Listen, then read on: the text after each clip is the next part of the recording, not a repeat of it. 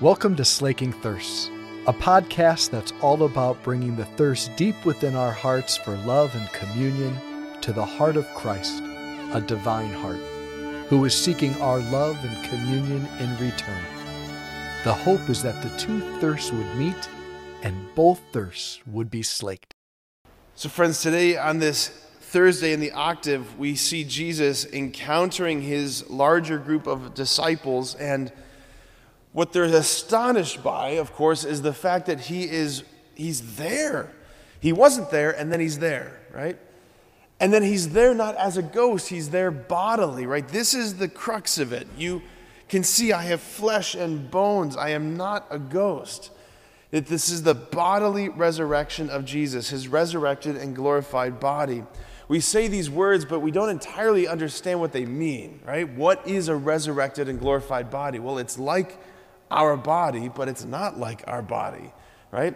This is what we're being confronted with today. So um, I, I just want to simply offer you a different way into the contemplation of the resurrected and glorified body of Christ this morning by uh, offering a, a, I'm going to read a poem to you this morning.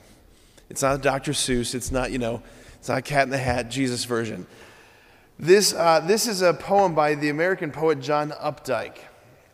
He submitted it in a, uh, a poetry contest in the early nineteen hundreds, and he won. And the poem is called Seven Stanzas at Easter. Listen to how he describes the resurrected body of Jesus. He says this, "Make no mistake, if he rose at all, it was as his body. If the cell's dissolution did not reverse, the molecules reknit, the amino acids rekindle, the church will fall. It was not as the flowers, each soft spring recurrent. It was not as his spirit in the mouths and fuddled eyes of the eleven apostles. It was as his flesh, ours. The same hinged thumbs and toes, the same valved heart that pierced, died, withered, paused, and then regathered out of the enduring might new strength to enclose. Let us not mock God with metaphor, analogy, sidestepping, transcendence, making of the event a parable, a sign painted in the faded credulity of earlier ages. Let us walk through the door.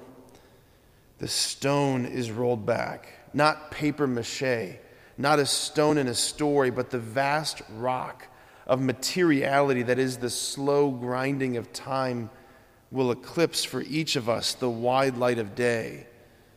And if we will have an angel at the tomb, make it a real angel, weighty with Max Planck's quanta, vivid with hair, opaque in the dawn light, robed in real linen, spun on a definite loom. Let us not seek to make it less monstrous for our own convenience, our own sense of beauty, lest, awakened in one unthinkable hour, we are embarrassed by the miracle and crushed by remonstrance.